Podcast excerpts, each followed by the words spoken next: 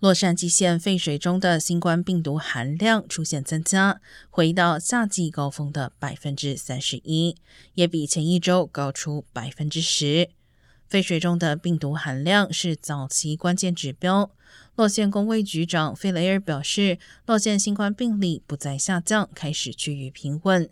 全州范围内病例已经出现增加，但加强针覆盖率不足，仅约百分之十一点四已注射过两剂的民众接种了加强针。